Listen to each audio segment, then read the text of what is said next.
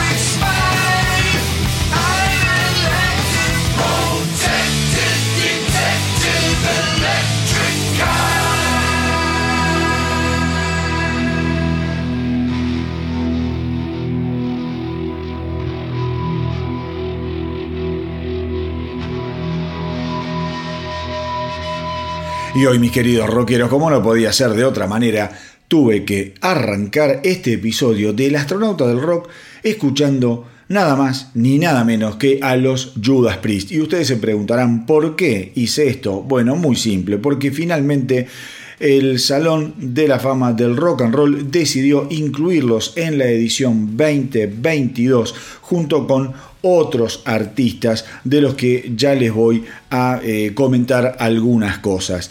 Yo en el programa anterior del Astronauta del Rock les comenté que me parecía que la participación de los fans del heavy metal y fanáticos en particular de Judas Priest habían estado un tanto vagos a la hora de votar el Rock and Roll Hall of Fame abre la posibilidad de los fans, a los fans, para que emitan su voto dentro de la preselección que realiza el comité del Rock and Roll Hall of Fame. Y yo les había comentado que Judas Priest no estaba dentro de los 5 artistas más votados por el público. Eso hacía pensar que era muy probable que otra vez Judas Priest quedase afuera. Sin embargo, el comité del Rock and Roll Hall of Fame logró incluirlos bajo la categoría de excelencia musical. Les comento, la categoría realmente importante, porque tampoco, más allá de la alegría, tampoco tenemos que mentirnos, la categoría realmente importante es la de intérpretes. Dentro de la categoría intérpretes, los artistas que ingresaron fueron Duran Duran, que recibió una enorme cantidad de votos por parte de los fans, Eminem, Dolly Parton, Lionel Richie, Pat Benatar, Eurythmics y Carly Simon. Dicho esto, lo cierto es que la votación de los fans no necesariamente es indicadora de que sí o sí tal o cual artista va a entrar dentro de lo que es la selección final del Rock and Roll Hall of Fame. Obviamente, una banda como Duran Duran, luego de llegar a los 900.000 votos, los pasó los 900.000 votos, creo que llegó a los 940 y pico mil votos, que es una locura, casi 1.000.000 de votos. Obviamente el Rock and Roll Hall of Fame no puede mirar para otro lado, y con semejante andanada de votos por parte de los fans, era lógico que Duran Duran fuese incluido. Pero, después también está la mano del comité seleccionador, que suele hacer cosas, como en este caso, bastante extrañas. Judas Priest, por ejemplo, logró más votos que Carly Simon y que Lionel Richie. Sin embargo, Lionel Richie y Carly Simon fueron incluidos bajo la categoría de intérpretes, mientras que Judas Priest lo hizo bajo una categoría de, ¿cómo les podría decir?, de menor valía, por llamarla de alguna manera, que es justamente la categoría a la excelencia musical. La categoría a la excelencia musical, originalmente en el año 2010, se llamó el premio Sidemen, y estaba dirigido a todos los artistas de sesión, a los músicos de sesión que participaban en grabaciones o en giras de artistas de primer nivel, más reconocidos, primeras figuras. Durante los años 2004 y 2007, el premio Sidemen se dejó de otorgar en el Rock and Roll Hall of Fame, volvió en el 2008, y en el 2010 fue que las autoridades del Salón de la Fama del Rock and Roll lo vuelven a implementar, pero esta vez bajo el nombre de excelencia musical. El mismo comité del Rock and Roll Hall of Fame admite que este premio a la excelencia musical, esta manera de incluir a los artistas bajo la categoría de excelencia musical, es una forma de darle la posibilidad de incluirse a artistas o a personalidades del mundo de la música que de otra manera difícilmente pudiesen ser tenidos en cuenta. Por eso digo que era tan importante que los fans votaran con muchísima más fuerza y más dedicación y más empeño. Judas Priest entró, estamos contentos, sin lugar a dudas, como fanáticos del heavy, como súper fanático yo personalmente de Judas Priest, pero como les dije recién, no hay que mentirse. Judas Priest está en el Salón de la Fama a partir del 5 de noviembre, sí, lo va a estar, pero tengamos en claro que entraron medio por una endija un tanto extraña. Algo así se está comentando en los medios especializados, que fue algo así como una especie de premio consuelo. Si el resto de los artistas que les mencioné recién figuran en la primera A, por decirlo de alguna manera, Judas Priest entra en una lista de segunda categoría. De todas maneras, hay que festejar, es una piedra más, una huella digital más del heavy metal, del rock pesado, del rock más duro, dentro de una institución que suele mirar para otro lado y que suele no ver con demasiado agrado a las formas más extremas del rock and roll.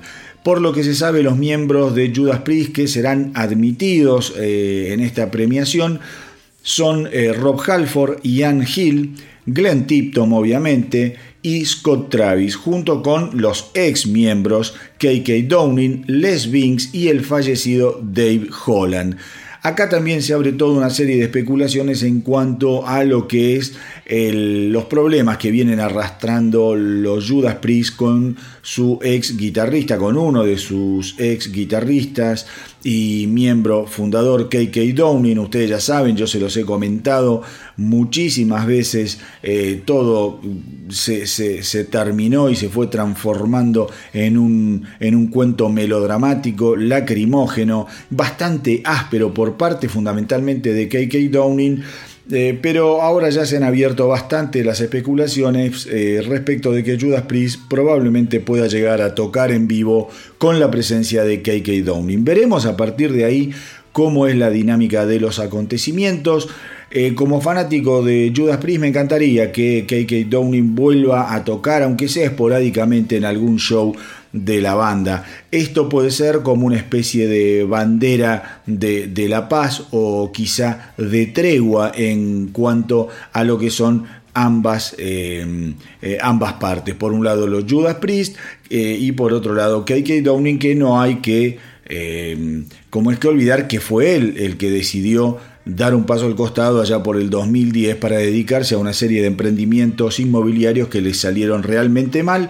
En función de ese fracaso, cuando quiso volver, bueno, el que se va a Sevilla perdió su silla, como dicen por ahí, y ya después estaba Richie Faulkner, que fue su reemplazo, y cuando Glenn Tipton ya no puede tocar más en vivo a raíz del mal de Parkinson, lo llaman directamente al productor Andy Sneap para que se haga cargo del lugar de Tipton. Eso tampoco le gustó demasiado a KK Downing. En fin, toda una novela que parece no tener fin. Quizá ahora estemos aproximándonos, gracias a esta premiación y a que van a participar todos, a un posible final, a una posible tregua.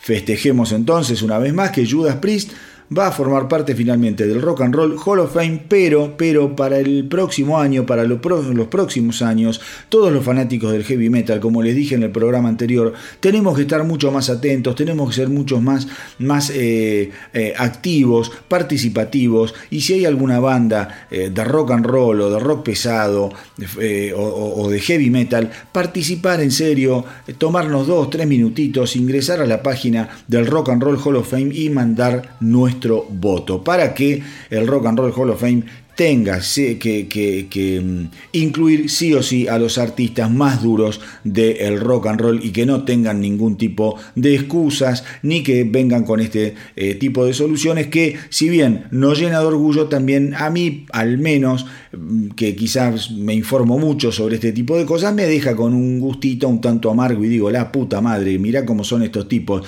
Podrían haber puesto te podría decir, en la categoría esta de excelencia musical, a Lionel Richie o a Carly Simon, que sacaron menos votos en cuanto a los fans que Judas Priest, pero no, el heavy metal de alguna forma fue castigado. Les cuento ahora, ya pasando a otro tema, que hay noticias del mundo Kiss. Ustedes ya saben que Kiss se está despidiendo de la ruta con su The End of the Road Tour, que hace poco, como yo ya les comenté, pasaron por acá por Buenos Aires en un recital maravilloso, realmente fantástico, y esta semana se supo que la última versión del crucero de Kiss, el número 11, ya se estaba agotando totalmente y por eso se vieron en la obligación de hacer una segunda edición de navegación con el crucero de Kiss en este 2022, que va a comenzar el 24 de octubre y se va a extender hasta el 29 de octubre, yendo desde Los Ángeles hasta Cabo San Lucas y Ensenada, México. La verdad que es un crucero que me encantaría hacer. Creo que va a ser una de esas cuentas pendientes que me van a quedar para otra vida. Espero que en mi próxima vida los Kiss también estén, así me puedo tomar unos días y embarcarme con ellos para gozar de rock and roll y unos días inolvidables. Así que para todos los fanáticos que sí tengan tengan la suerte de tener la posibilidad de embarcarse, o que tienen ganas de hacerlo, sepan que hay una segunda edición este mismo año para poder entrar en el crucero de Kiss, que todo indica que también van a ser ya los últimos que la banda lleve adelante. Más informaciones de Kiss. Esta semana se supo que la banda está trabajando en una versión ampliada de lo que es Creatures of the Night, el maravilloso álbum que después de The Elder los devolviera al rock realmente en serio, conciso, fuerte. Más allá de que después el disco no tuvo un gran éxito en su momento, porque ya Kiss venía medio de capa caída después de fracasar con Unmasked y fundamentalmente con The Elder. Sin embargo, hay que decir que Creatures of the Night con el tiempo fue muy, muy revalorizado. La gente lo comenzó a tener dentro de sus preferencias y hoy está considerado como uno, si no el mejor disco de Kiss de la década del 80. Así que el disco Creatures of the Night, como les digo, fue editado en el año 1982. Y fue un disco de transición porque Ace Frehley y Peter Criss ya estaban fuera de la banda. Quizá los más jóvenes no lo sepan y digan, no, este tipo está diciendo cualquier pelotudez, porque Ace Frehley está en la tapa. Sí, está en la tapa, pero la verdad es que más allá de estar en la portada, el guitarrista no participó de la grabación de Creatures of the Night, sino que fue reemplazado por un elenco rotativo de músicos, incluidos guitarristas como Robin Ford, Steve Farris y Vinnie Vincent, que finalmente sería el reemplazante por un corto periodo. Estamos hablando de lo que sería el próximo disco del año 1983, Lick It Up. Vinnie Vincent obviamente terminaría reemplazando a Ace Frehley en forma no permanente, pero sí en un disco que realmente los devolvió a los primeros puestos a nivel mundial, que fue Lick It Up. Sin lugar a dudas, ese álbum sí ya los encontró despintados y con una nueva energía y con una nueva impronta. Mucha de esa impronta también tuvo que ver con los dotes compositivos de Vinnie Vincent, un compositor realmente importante en este periodo corto en el que estuvo en Kiss. Después todo terminó mal con Vinnie Vincent, se llevaba las patadas con fundamentalmente con Paul Stanley. Yo ya lo conté en alguna oportunidad. Vinnie Vincent, un tipo con una personalidad muy extraña, muy egocéntrico también, y se creyó que era más de lo que realmente era. Le hacía más largos los solos de guitarra en vivo a los Kiss, y eso lo ponía frenético a Paul Stanley, y terminaron realmente a las patadas. Como les dije recién, Creatures of the Night, a pesar de ser un enorme disco que trajo canciones gigantescas que hoy están, la verdad, dentro de lo que es el setlist prácticamente permanente de Kiss, como I Love It Loud o War Machine, el disco no tuvo la energía suficiente, quizá la difusión suficiente como para cambiar la historia en ese momento, sino que Kiss debería trabajar durante un año más para llegar a Lick It Up y sí, finalmente volver a ser una banda realmente influyente y representativa en la historia del rock and roll, y que Lick It Up, como les dije recién, los devolvería en la década del 80 a los primeros puestos. Más allá de que después de Lick It Up la discografía de Kiss fue bastante despareja, con discos como Animal Eyes, por ejemplo. Se me ocurre el otro, ¿cómo se llamaba? Animal Eyes, y había otro disco que también era medio raro, Crazy Nights, que fue bastante bueno, pero que tampoco logró una locura. Hot in the Shade, ya el último disco que sacarían en la década del 80. Bueno, fueron discos desparejos, obviamente, discos que todos traían algunos temas increíbles, obviamente, pero bueno, prepárense, mis queridos rockeros, aquellos fanáticos de Kiss, porque se viene una caja, un box set especial, como hicieron con Destroyer del año 1976, que hace un tiempito, creo que en noviembre pasado, digo, hicieron una reedición especial de Destroyer que incluye un álbum en vivo totalmente inédito, grabado en París y otras hierbas que a los fanáticos lo volvieron loco. Bueno, prepárense, mis queridos amigos, que esa misma suerte va a correr, gracias a Dios, este enorme disco de 1982 grabado por Kiss y llamado Creatures of the Night.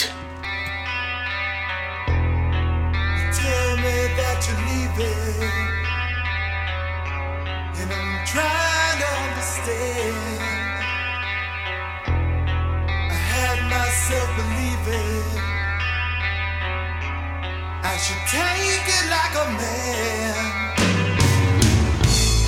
but if you gotta go, then you gotta know that it's killing me, and all the things I never seem to show, I gotta make you see,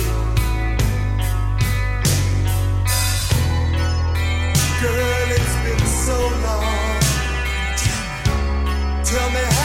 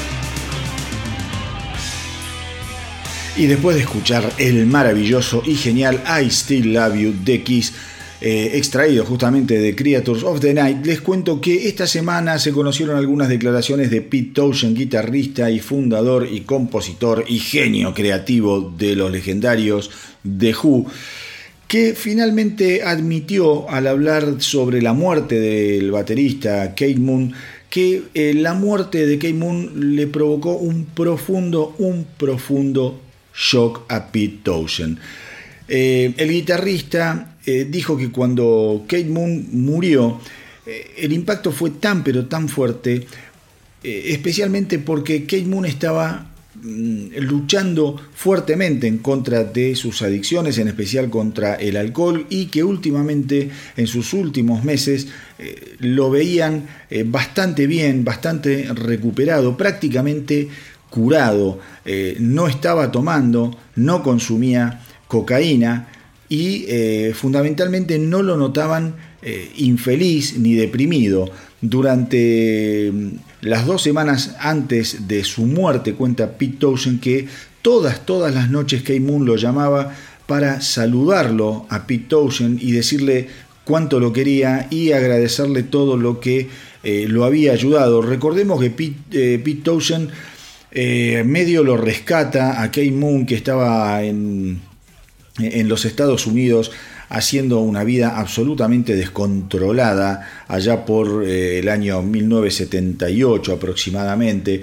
Él lo rescata, lo trae a Londres, le alquila un departamento y finalmente muere Keith Moon el 7 de septiembre de 1978 a los 32 años de edad en ese departamento que quedaba en Mayfair, Londres. Increíblemente, en ese mismo lugar murió la cantante de Mamas and the Papas, Mama Cass Elliot.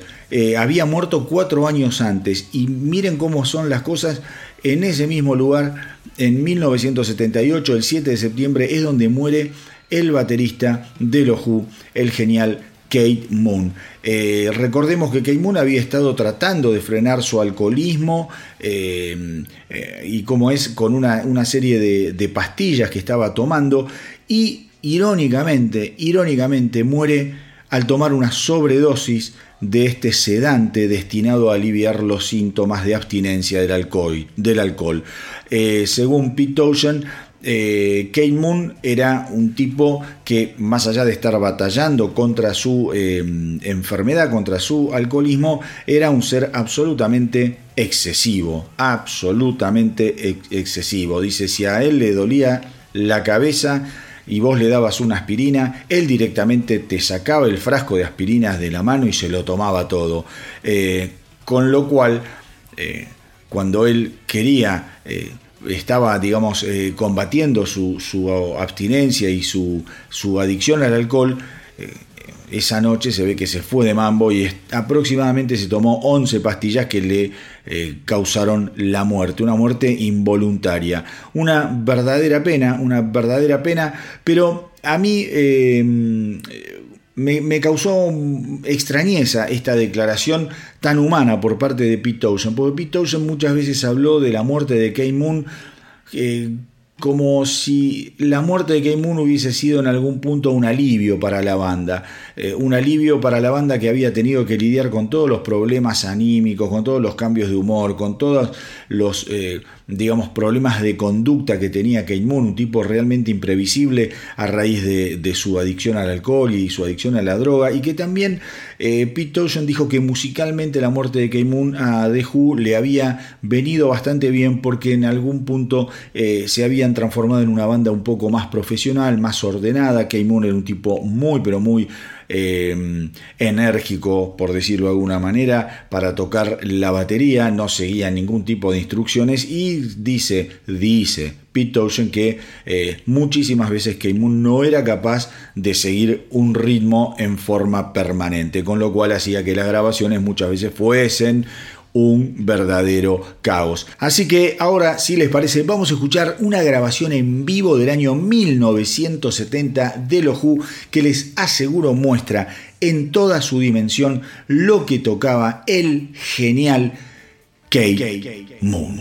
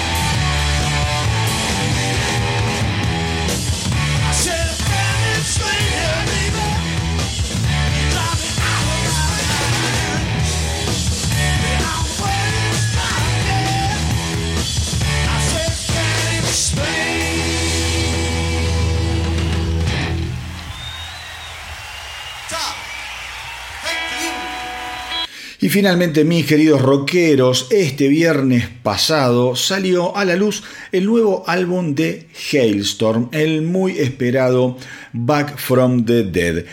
¿Y qué quieren que les diga? A esta altura de los acontecimientos, la verdad es que son pocas las sorpresas que podemos encontrar en un disco de Halestorm, con todo lo que eso implica, porque las canciones obviamente son súper contundentes, con una Lizzie Hale dejándolo todo, como si tuviese cuatro pulmones, y con una banda que de tan ajustada directamente te asustan. Es un álbum de guitarra 100%, con grandes canciones dentro de lo que uno ya puede esperar. Como les dije recién, no hay demasiadas sorpresas. Las canciones que a mí más me gustaron fueron las que le dan nombre al álbum: Back From The Dead, Wicked Ways, The Staple, que acá la escuchamos en su versión eléctrica y también en su versión acústica, Psycho Crazy y el tremendo Brightside. Para mí son los temas más destacados de un álbum muy parejo, que además trae también su dosis de calma, con dos temas lentos, uno muy previsible que se llama Terrible Things, que es previsible, pero como les digo, no sorprende, pero no está mal. Ya a esta altura, como les dije recién, difícilmente una banda de esta envergadura puede hacer algo mal. Y después la otra balada que cierra el álbum es la genial Raise Your Horns, un temazo. Este álbum de Halestorm se hizo esperar, pero valió la pena. Un álbum que se gestó durante la pandemia, que fue bastante trabajoso para Lizzie Hale por momentos a la hora de ponerse a componer. Lizzie Hale es una persona muy pero muy sensible, y la pandemia por momentos le pegó muy profundo, entrando en periodos de sequía compositiva, en periodos que quizás se deprimía, y después, bueno, todo eso lo pudo ir canalizando poco a poco en las canciones que componen Back From The Dead. Un álbum que, como ya les dije, no va a sorprender a nadie, pero que sin dudas va a dejar muy pero muy satisfechos a fanáticos de la banda, y también, ¿por qué no?, a oyentes circunstanciales.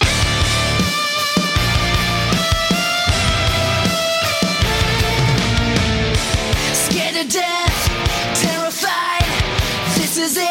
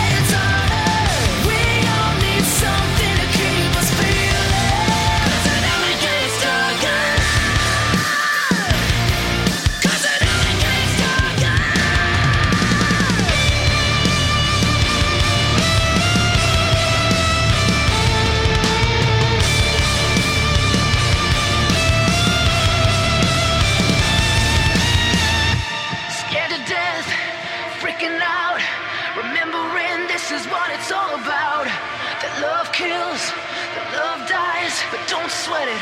Maybe in the next life, you'll be perfect, you'll be flawless, you'll be careless with no problems. So this is it. Ain't it cool? It's everything you wanted, but nobody likes you. So just keep looking.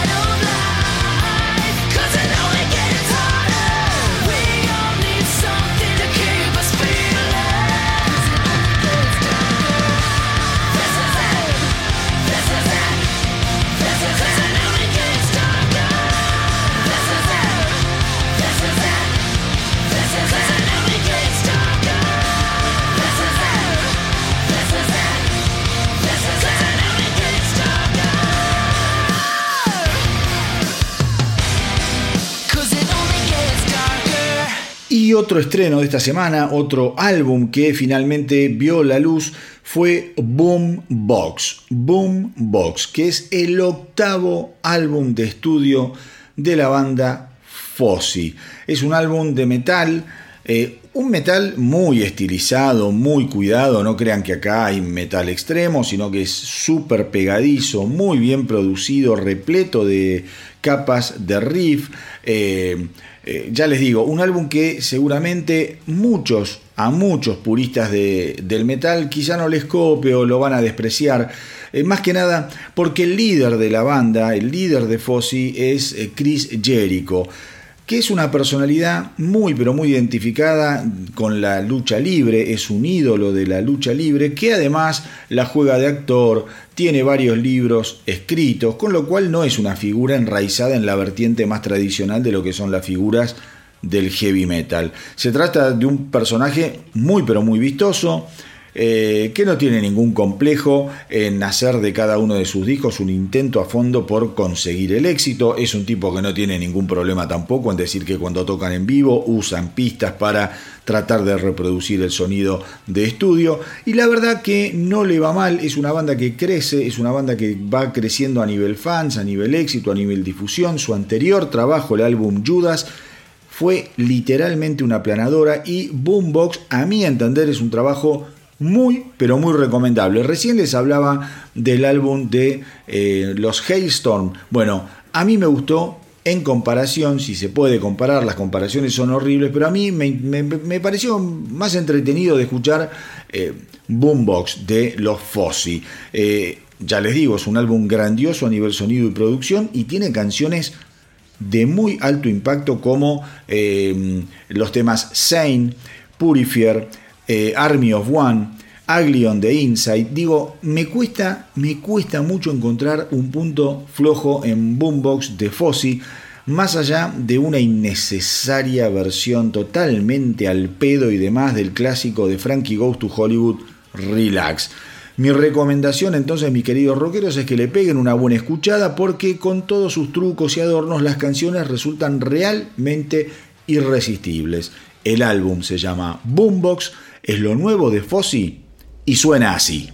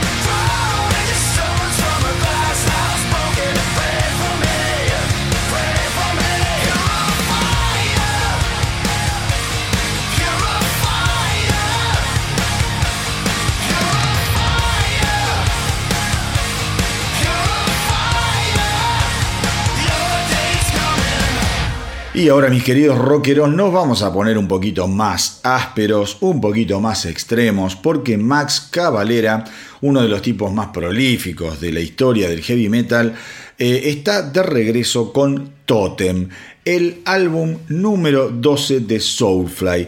Y ya les digo, los fanáticos de la banda ya pueden tener una idea de cómo viene la cosa, porque ahora vamos a escuchar el nuevo simple Superstition.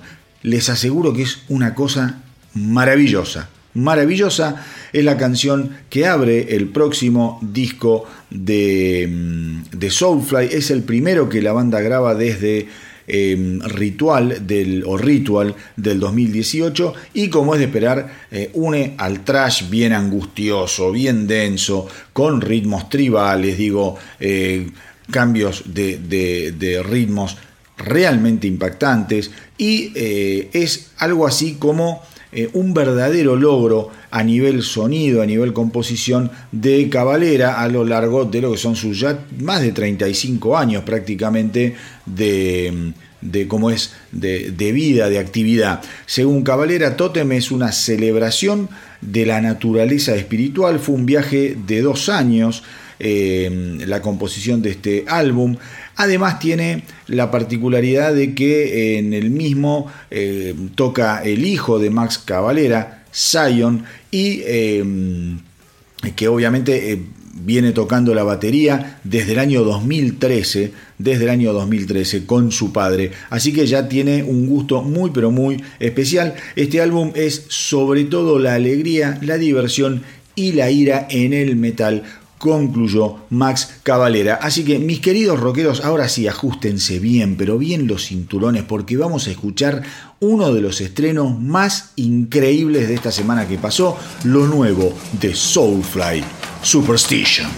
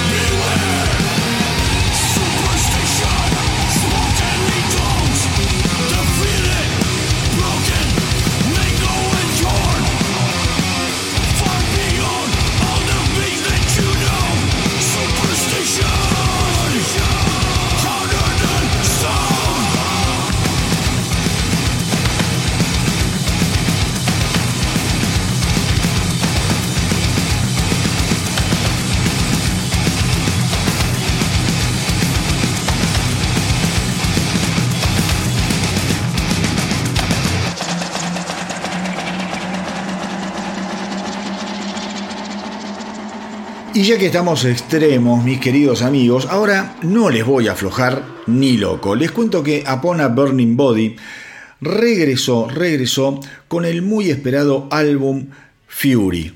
Les aseguro que es increíble. El álbum salió el 6 de mayo a través de Sick and Strike y es un álbum realmente acertado en cuanto al título. Fury es furia, y cuando vos lo escuchás, es un álbum realmente feroz, continúa en lo que es la línea de lo que fue Southern Hostility y muestra a la banda refinando realmente su sonido bien característico con una capa adicional de pesadez como pocas veces se han escuchado. Están de vuelta entonces los Upon a Burning Body. El álbum, les aseguro que es un viaje muy, pero muy vertiginoso, una muestra de todo lo que hace bien esta banda, desde lo que es el antagonismo pesado y la beligerancia, ¿no?, hasta lo que es también el manejo de los ritmos que van sacudiendo tu cuerpo como si te golpearan con una masa de 4.000 kilos una y otra vez. La verdad que el álbum es una patada en el culo, no tengan ninguna duda, lo van a escuchar y les va a encantar, más a los que les gusta el rock bien extremo, bien pesado, porque, ¿cómo les podría decir? Hasta por momentos se le están animando cada vez más a lo que es el heavy progresivo. No crean que van a escuchar Dream Theater, por el amor de Dios, no quiero que piensen eso, pero sí empieza a haber cierto grado de complejidad compositiva que a mí me interesó muchísimo. Así que yo les aseguro que esta es una de las grandes ediciones del metal extremo del 2022. Escúchenlo con detenimiento, denle una oportunidad porque es uno de esos discos que va a dar que hablar. Y creo que en el episodio de hoy también vamos a estar escuchando algo de otra banda que se las trae y que el 2022 va a ser un gran año para esa banda, pero eso después les voy a contar dentro de un ratito. En cuanto a lo nuevo de Upon a Burning Body, Fury, si les tengo que recomendar canciones, vayan por ejemplo con A New Responsibility, tremendo tema. Snake Eyes es otra locura. Hay un tema muy intrincado que a mí me encantó que se llama Shape Shifter, y lo que vamos a escuchar ahora, que prácticamente es un descuartizador de almas, una de esas canciones que no podés dejar de escuchar una y otra vez. Préstenle atención a lo que viene ahora, lo nuevo de Upon a Burning Body, Code of Honor.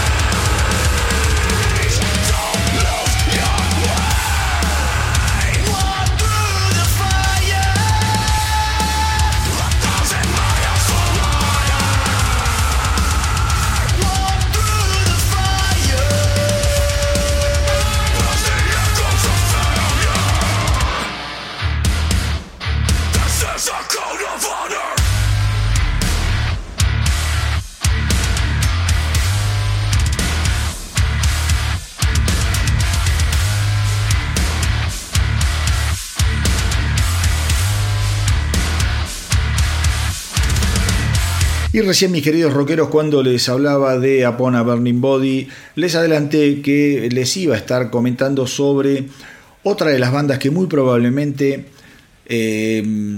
se alce este año con uno de los álbumes más importantes de thrash metal, de heavy metal del 2022. Me estoy refiriendo a Creator, los alemanes de metal extremo Creator, que ya vienen adelantando varios simples de lo que será su 15º álbum de estudio, Hate über alles, del cual acá estuvimos escuchando cada uno de los adelantos que fueron presentando y que esta semana lo han vuelto a promocionar, le han vuelto a dar una inyección de energía con la edición de un nuevo simple, el sensacional Midnight Sun. Midnight Sun, yo les aseguro que es un tema que se las trae. Mucha guitarra, hay mucho groove metal, con un coro súper melodramático. Así que yo les diría que también dejen de hacer lo que están haciendo y se concentren en lo que vamos a escuchar ahora. Estamos hablando, les digo nuevamente, de Midnight Sun, lo nuevo de Creator, simple perteneciente a Hate über alles, que se va a lanzar el 10 de junio, dentro de muy poquitito, a través de Nuclear Blast Records.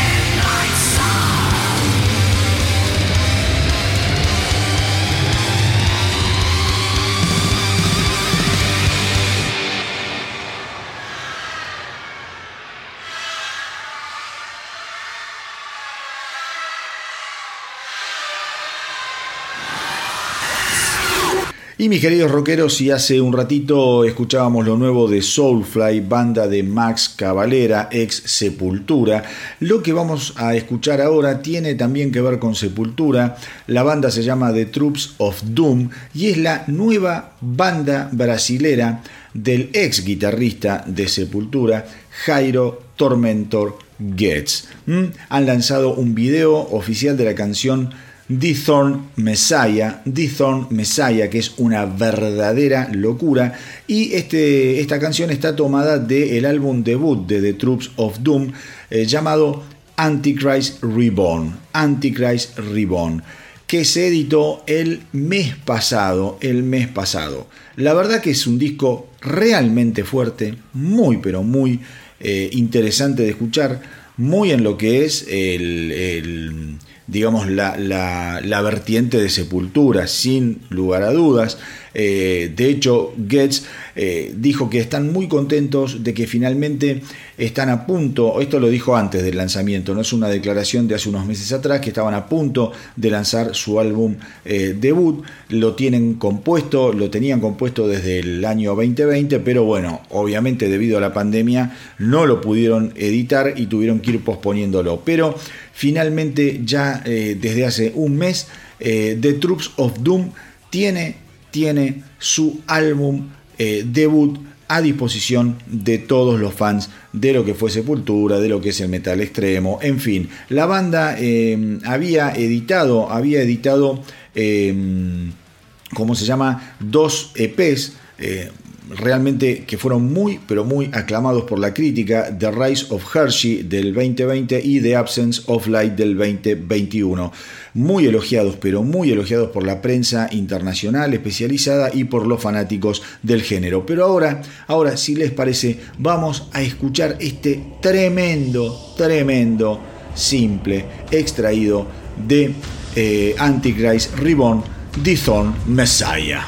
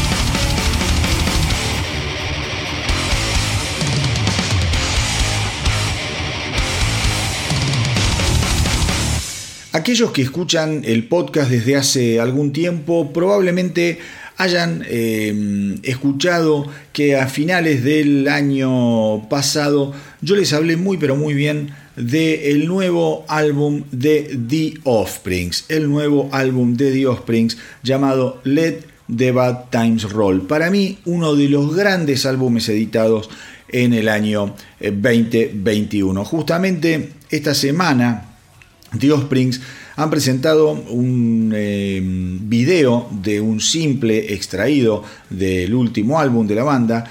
El sencillo en cuestión es un gran tema del álbum, Behind Your Walls. Traten de escucharlo, igual ahora lo vamos a escuchar, pero traten de escuchar el disco completo porque es una maravilla. Yo creo que Dexter Holland es uno de los grandes compositores de lo que puede ser el punk más radial, bien típico de lo que fue finales de la década del 80, principios de los 90.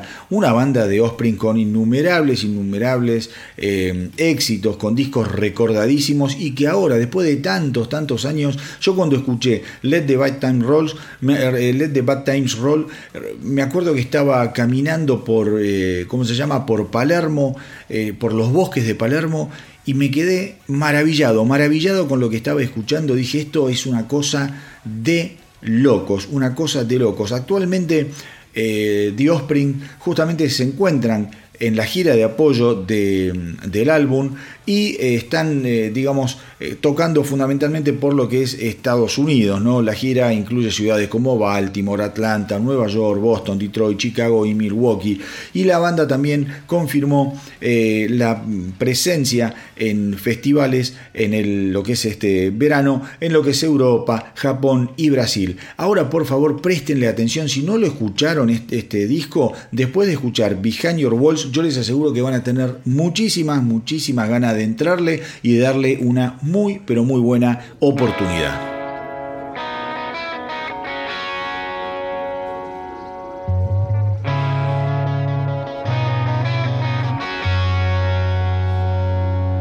Tell me, how do I reach you when all I see is a stare? How do you look for the signs when nothing is there? So you think, when the water won't cut the flame and the anger drives you insane, tell me, how does it look from behind your walls of pain? Tell me, how do I reach you when all I see is a stare? How do you look for the signs when nothing is there? So you think, when the water won't cut the flame and the anger drives you insane, tell me, how does it look from behind your walls of pain? Walls of pain. Behind the walls of pain.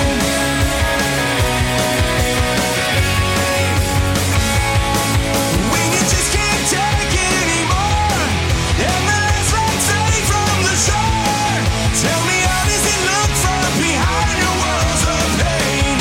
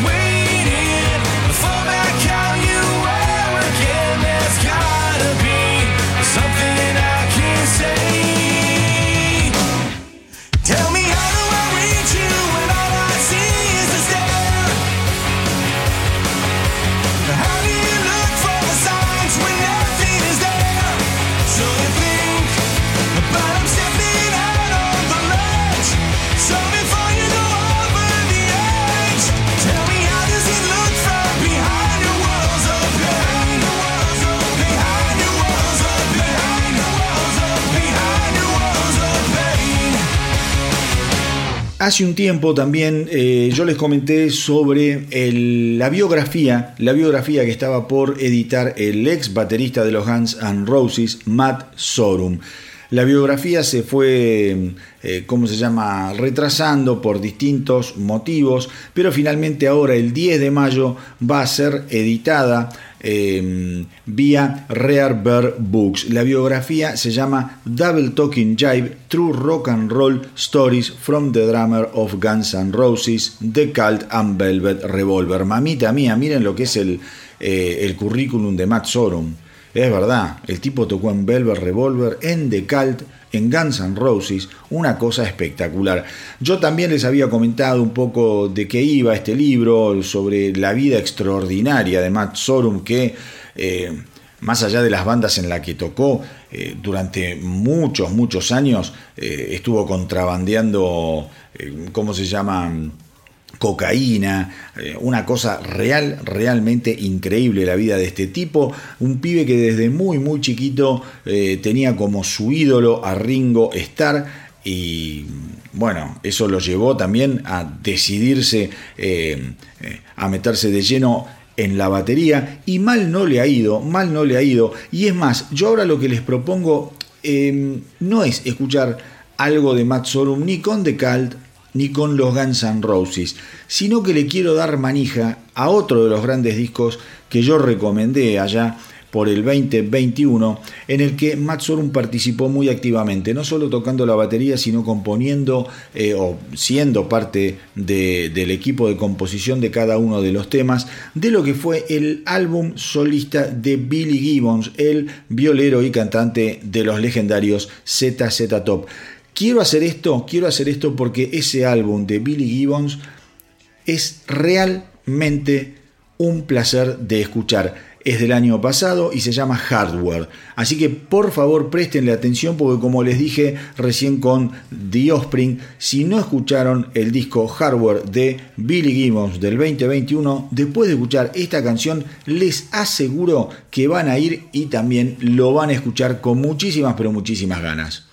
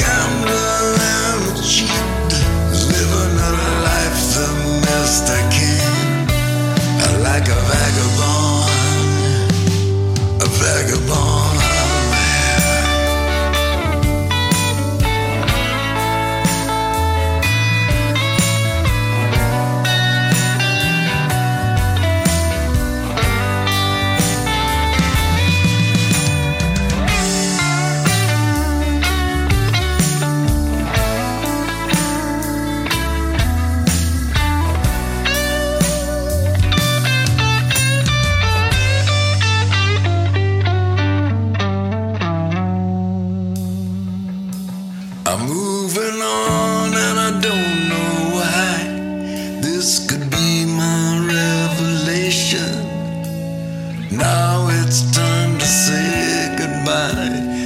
and her face gone like a vagabond.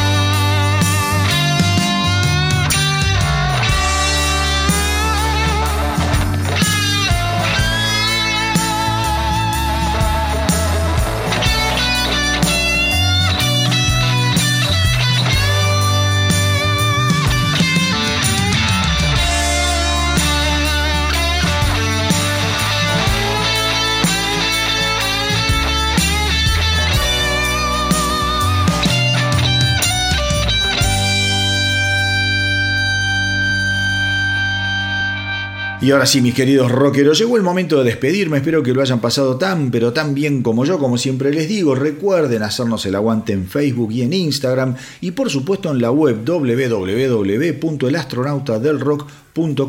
Y ya saben que me pueden contactar escribiéndome a elastronautadelrock@gmail.com. Como les vengo también diciendo, últimamente traten de meterse en la radio del Astronauta del Rock. Es una radio online que pasa música a las 24 horas, música increíble, la música que nadie más pasa. Yo les aseguro que en la radio online del Astronauta del Rock la van a poder disfrutar. Para acceder a la radio se tienen que meter en la web del Astronauta del Rock, ahí van a ver el reproductor, y si no también pueden ingresar al Instagram del Astronauta del Rock y en el Linktree que aparece en la bio hacen clic y eso los va a llevar a una serie de hipervínculos, uno de los cuales es el reproductor de la radio online. Como les digo, una programación súper original, curada diariamente y que incluye toda la música que no suelen escuchar en otro tipo de radios. Pero antes de despedirme, les quería contar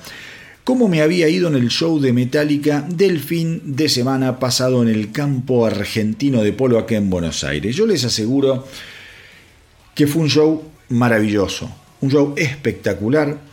Metallica estaba regresando a la Argentina después de visitar el país por última vez en el año 2017.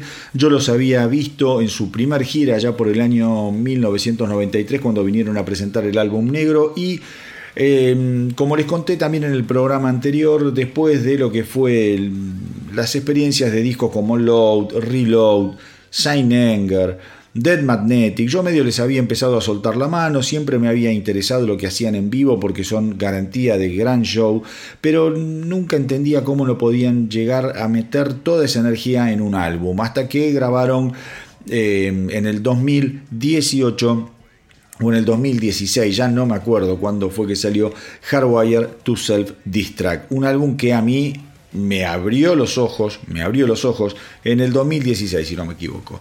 Me abrió los ojos otra vez y me hizo abrazar nuevamente a Metallica. ¿Qué me iba a esperar en este show? Realmente no lo sabía, no tenía ni idea de lo que venían haciendo y me encontré con una banda en perfecto estado, con un nivel de concentración envidiable, un set corto de 16 canciones, que es lo que vienen haciendo desde hace bastante, pero esas 16 canciones, si bien son pocas y no le llegan a hacer honor a la totalidad de la carrera de Metallica, la verdad es que son 16 tiros en el medio de la cabeza. Es como que los tipos disparan y te la pegan en el medio de la cabeza, no erran un solo balazo.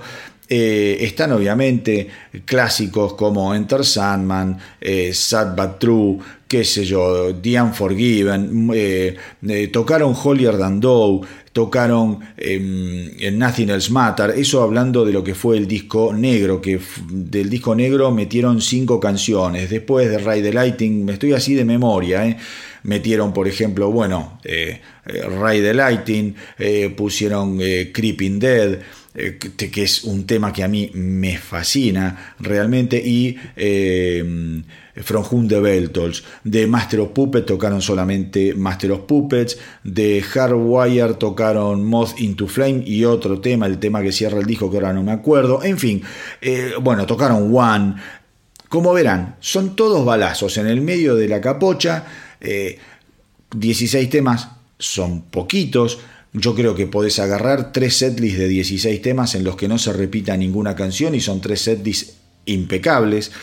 Quiero hacer un pequeño recorrido por lo que es musicalmente Metallica. Estamos hablando de una banda que tiene, a mi entender, uno de los mejores guitarristas de su generación, Kirk Hammett, un tipo que se formó con Joe Satriani, nada más ni nada menos. Lo que toca es descomunal. No es un show que tenga solos de guitarra, pero la verdad es que es inútil que tenga solos de guitarra. Ya sería como algo que estaría de más, porque en cada canción de Metallica lo que toca Kirk Hammett es un lujo. Realmente es increíble lo que toque este tipo. Trujillo, una adquisición de lujo, como lo fue en su momento, hay que decir la verdad, Jason Newsted, un tipo con muchísima personalidad, Trujillo, que hace bases demoledoras y que es muy vistoso. Siempre anda ahí como un arácnido, agazapado como una fiera a punto de atacar, dando un show espectacular. James Hetfield, me saco el sombrero, el tipo como guitarrista rítmico es fabuloso, como primera guitarra al momento de hacer sus solos no falla nunca, y cuando la pega, digamos, en el, más que nada no él, sino el sonidista, cuando logra meter la voz en el nivel que tiene que estar, te das cuenta de que Hetfield es un tipo que no tiene todavía problemas en su garganta como los puede tener Bon Jovi, Dokken, en fin, gente que no se ha cuidado o que ha tenido mala suerte. El tipo tiene muchos años, creo yo, de la voz, digamos, en buena forma de acá al futuro. Y por último me tengo que referir a Lars Ulrich, quizá es la pata más flojita de Metallica, pero no le quiero entrar a Lars Ulrich porque es lo que hace todo el mundo. La verdad, yo siempre pensé lo mismo. Yo pienso que Lars Ulrich, con sus limitaciones, porque no es el típico baterista de thrash, no es un tipo que abuse del doble bombo, es un tipo que a veces con el ritmo, digamos, no sabe si mete de menos porque quiere o porque no puede meter más.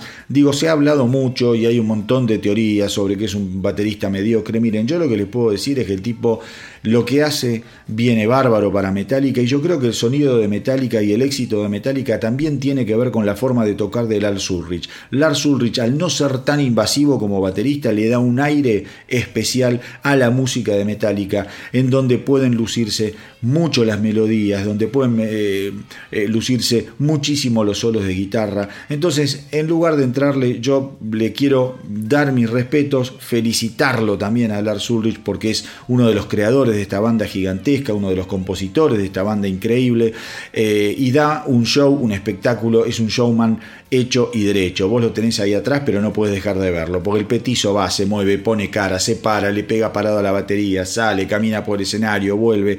La verdad, son una banda descomunal. Lo único que no me gustó, que fue muy flojo, fue el sonido. El sonido era una bola, por momentos no se distinguían los matices de las canciones, era una bola muy complicada de escuchar. Pero después, cuando lo escuchás en televisión, yo después lo tuve la oportunidad el otro día de ver el recital en Flow, a través de Flow, y el sonido de consola es increíblemente perfecto. ¿Qué pasó con el sonido? La verdad que no lo sé. La verdad también hay que decirla, la música thrash, mezclarla en vivo es un quilombo, es algo difícil, es una música donde hay mucha instrumentación, donde hay mucha pared de sonido, donde los tipos tocan permanentemente a fondo, y mezclar eso en vivo debe ser bastante complicado. Me pasó con Slayer, me pasó con Megadeth. Las bandas trayeras, las bandas así de metal, digamos, más extremo, mezclarlas en vivo es una complicación. De todos modos, les aseguro, la gente estuvo como loca, festejó, la gente estaba esperando muchísimo este show de Metallica, que en Argentina los Metallica son una de las bandas más exitosas, con una... ¿cómo les podría decir? Una banda de fanáticos interminable. Las entradas estaban agotadísimas desde hacía meses, así que fue una noche impresionante, una noche inolvidable y de la que yo también les hablo en mi canal de YouTube. Pueden ir, ahí está gran parte del show filmado desde donde yo estuve ubicado, y después les hago un recorrido por lo que fue el show, dándoles algunas de las opiniones que les acabo de dar, pero también les cuento otras cosas que acá por una cuestión de tiempo no puedo entrarles a detallar. Así que todos aquellos que quieran pueden meterse en el canal de YouTube del Astronauta del Rock para enterarse un poquito más a fondo de lo que sucedió el 30 de abril del 2022 en el campo argentino de polo acá en Buenos Aires, con lo que fue la última visita de Metallica. Y como siempre les digo, ya para ir despidiéndome, hagan correr la voz para que nuestra tripulación no deje de crecer. Espero que les haya gustado el episodio de hoy. A mí me encantó hacerlo, como siempre. Gracias por estar ahí, por la buena onda y por los mensajes que no paran de llegar. Les aseguro que es abrumador los mensajes que me mandan, la buena onda que me tiran. Les agradezco muchísimo. Es la energía que a mí me encanta y que me hace falta para seguir adelante con esta locura llamada el Astronauta del Rock. Cuídense mucho, mucho, mucho. Un saludo especial a toda la gente que me está escuchando en Ucrania. No aflojen, no aflojen. Desde acá les mando un abrazo súper especial, porque es conmovedor también ver en ese contexto, digamos, de locura, de muerte, la cantidad de gente que me está escuchando en Ucrania. Si les sirve esto, si los entretiene, si les hace bien para, no sé, aunque sea evadirlos durante un rato de lo que están viviendo, de esta tremenda realidad que están viviendo, me alegro muchísimo y les mando un beso gigantesco desde acá, desde Argentina. Y a todos los saludo, como siempre, diciéndoles ¡que viva el rock!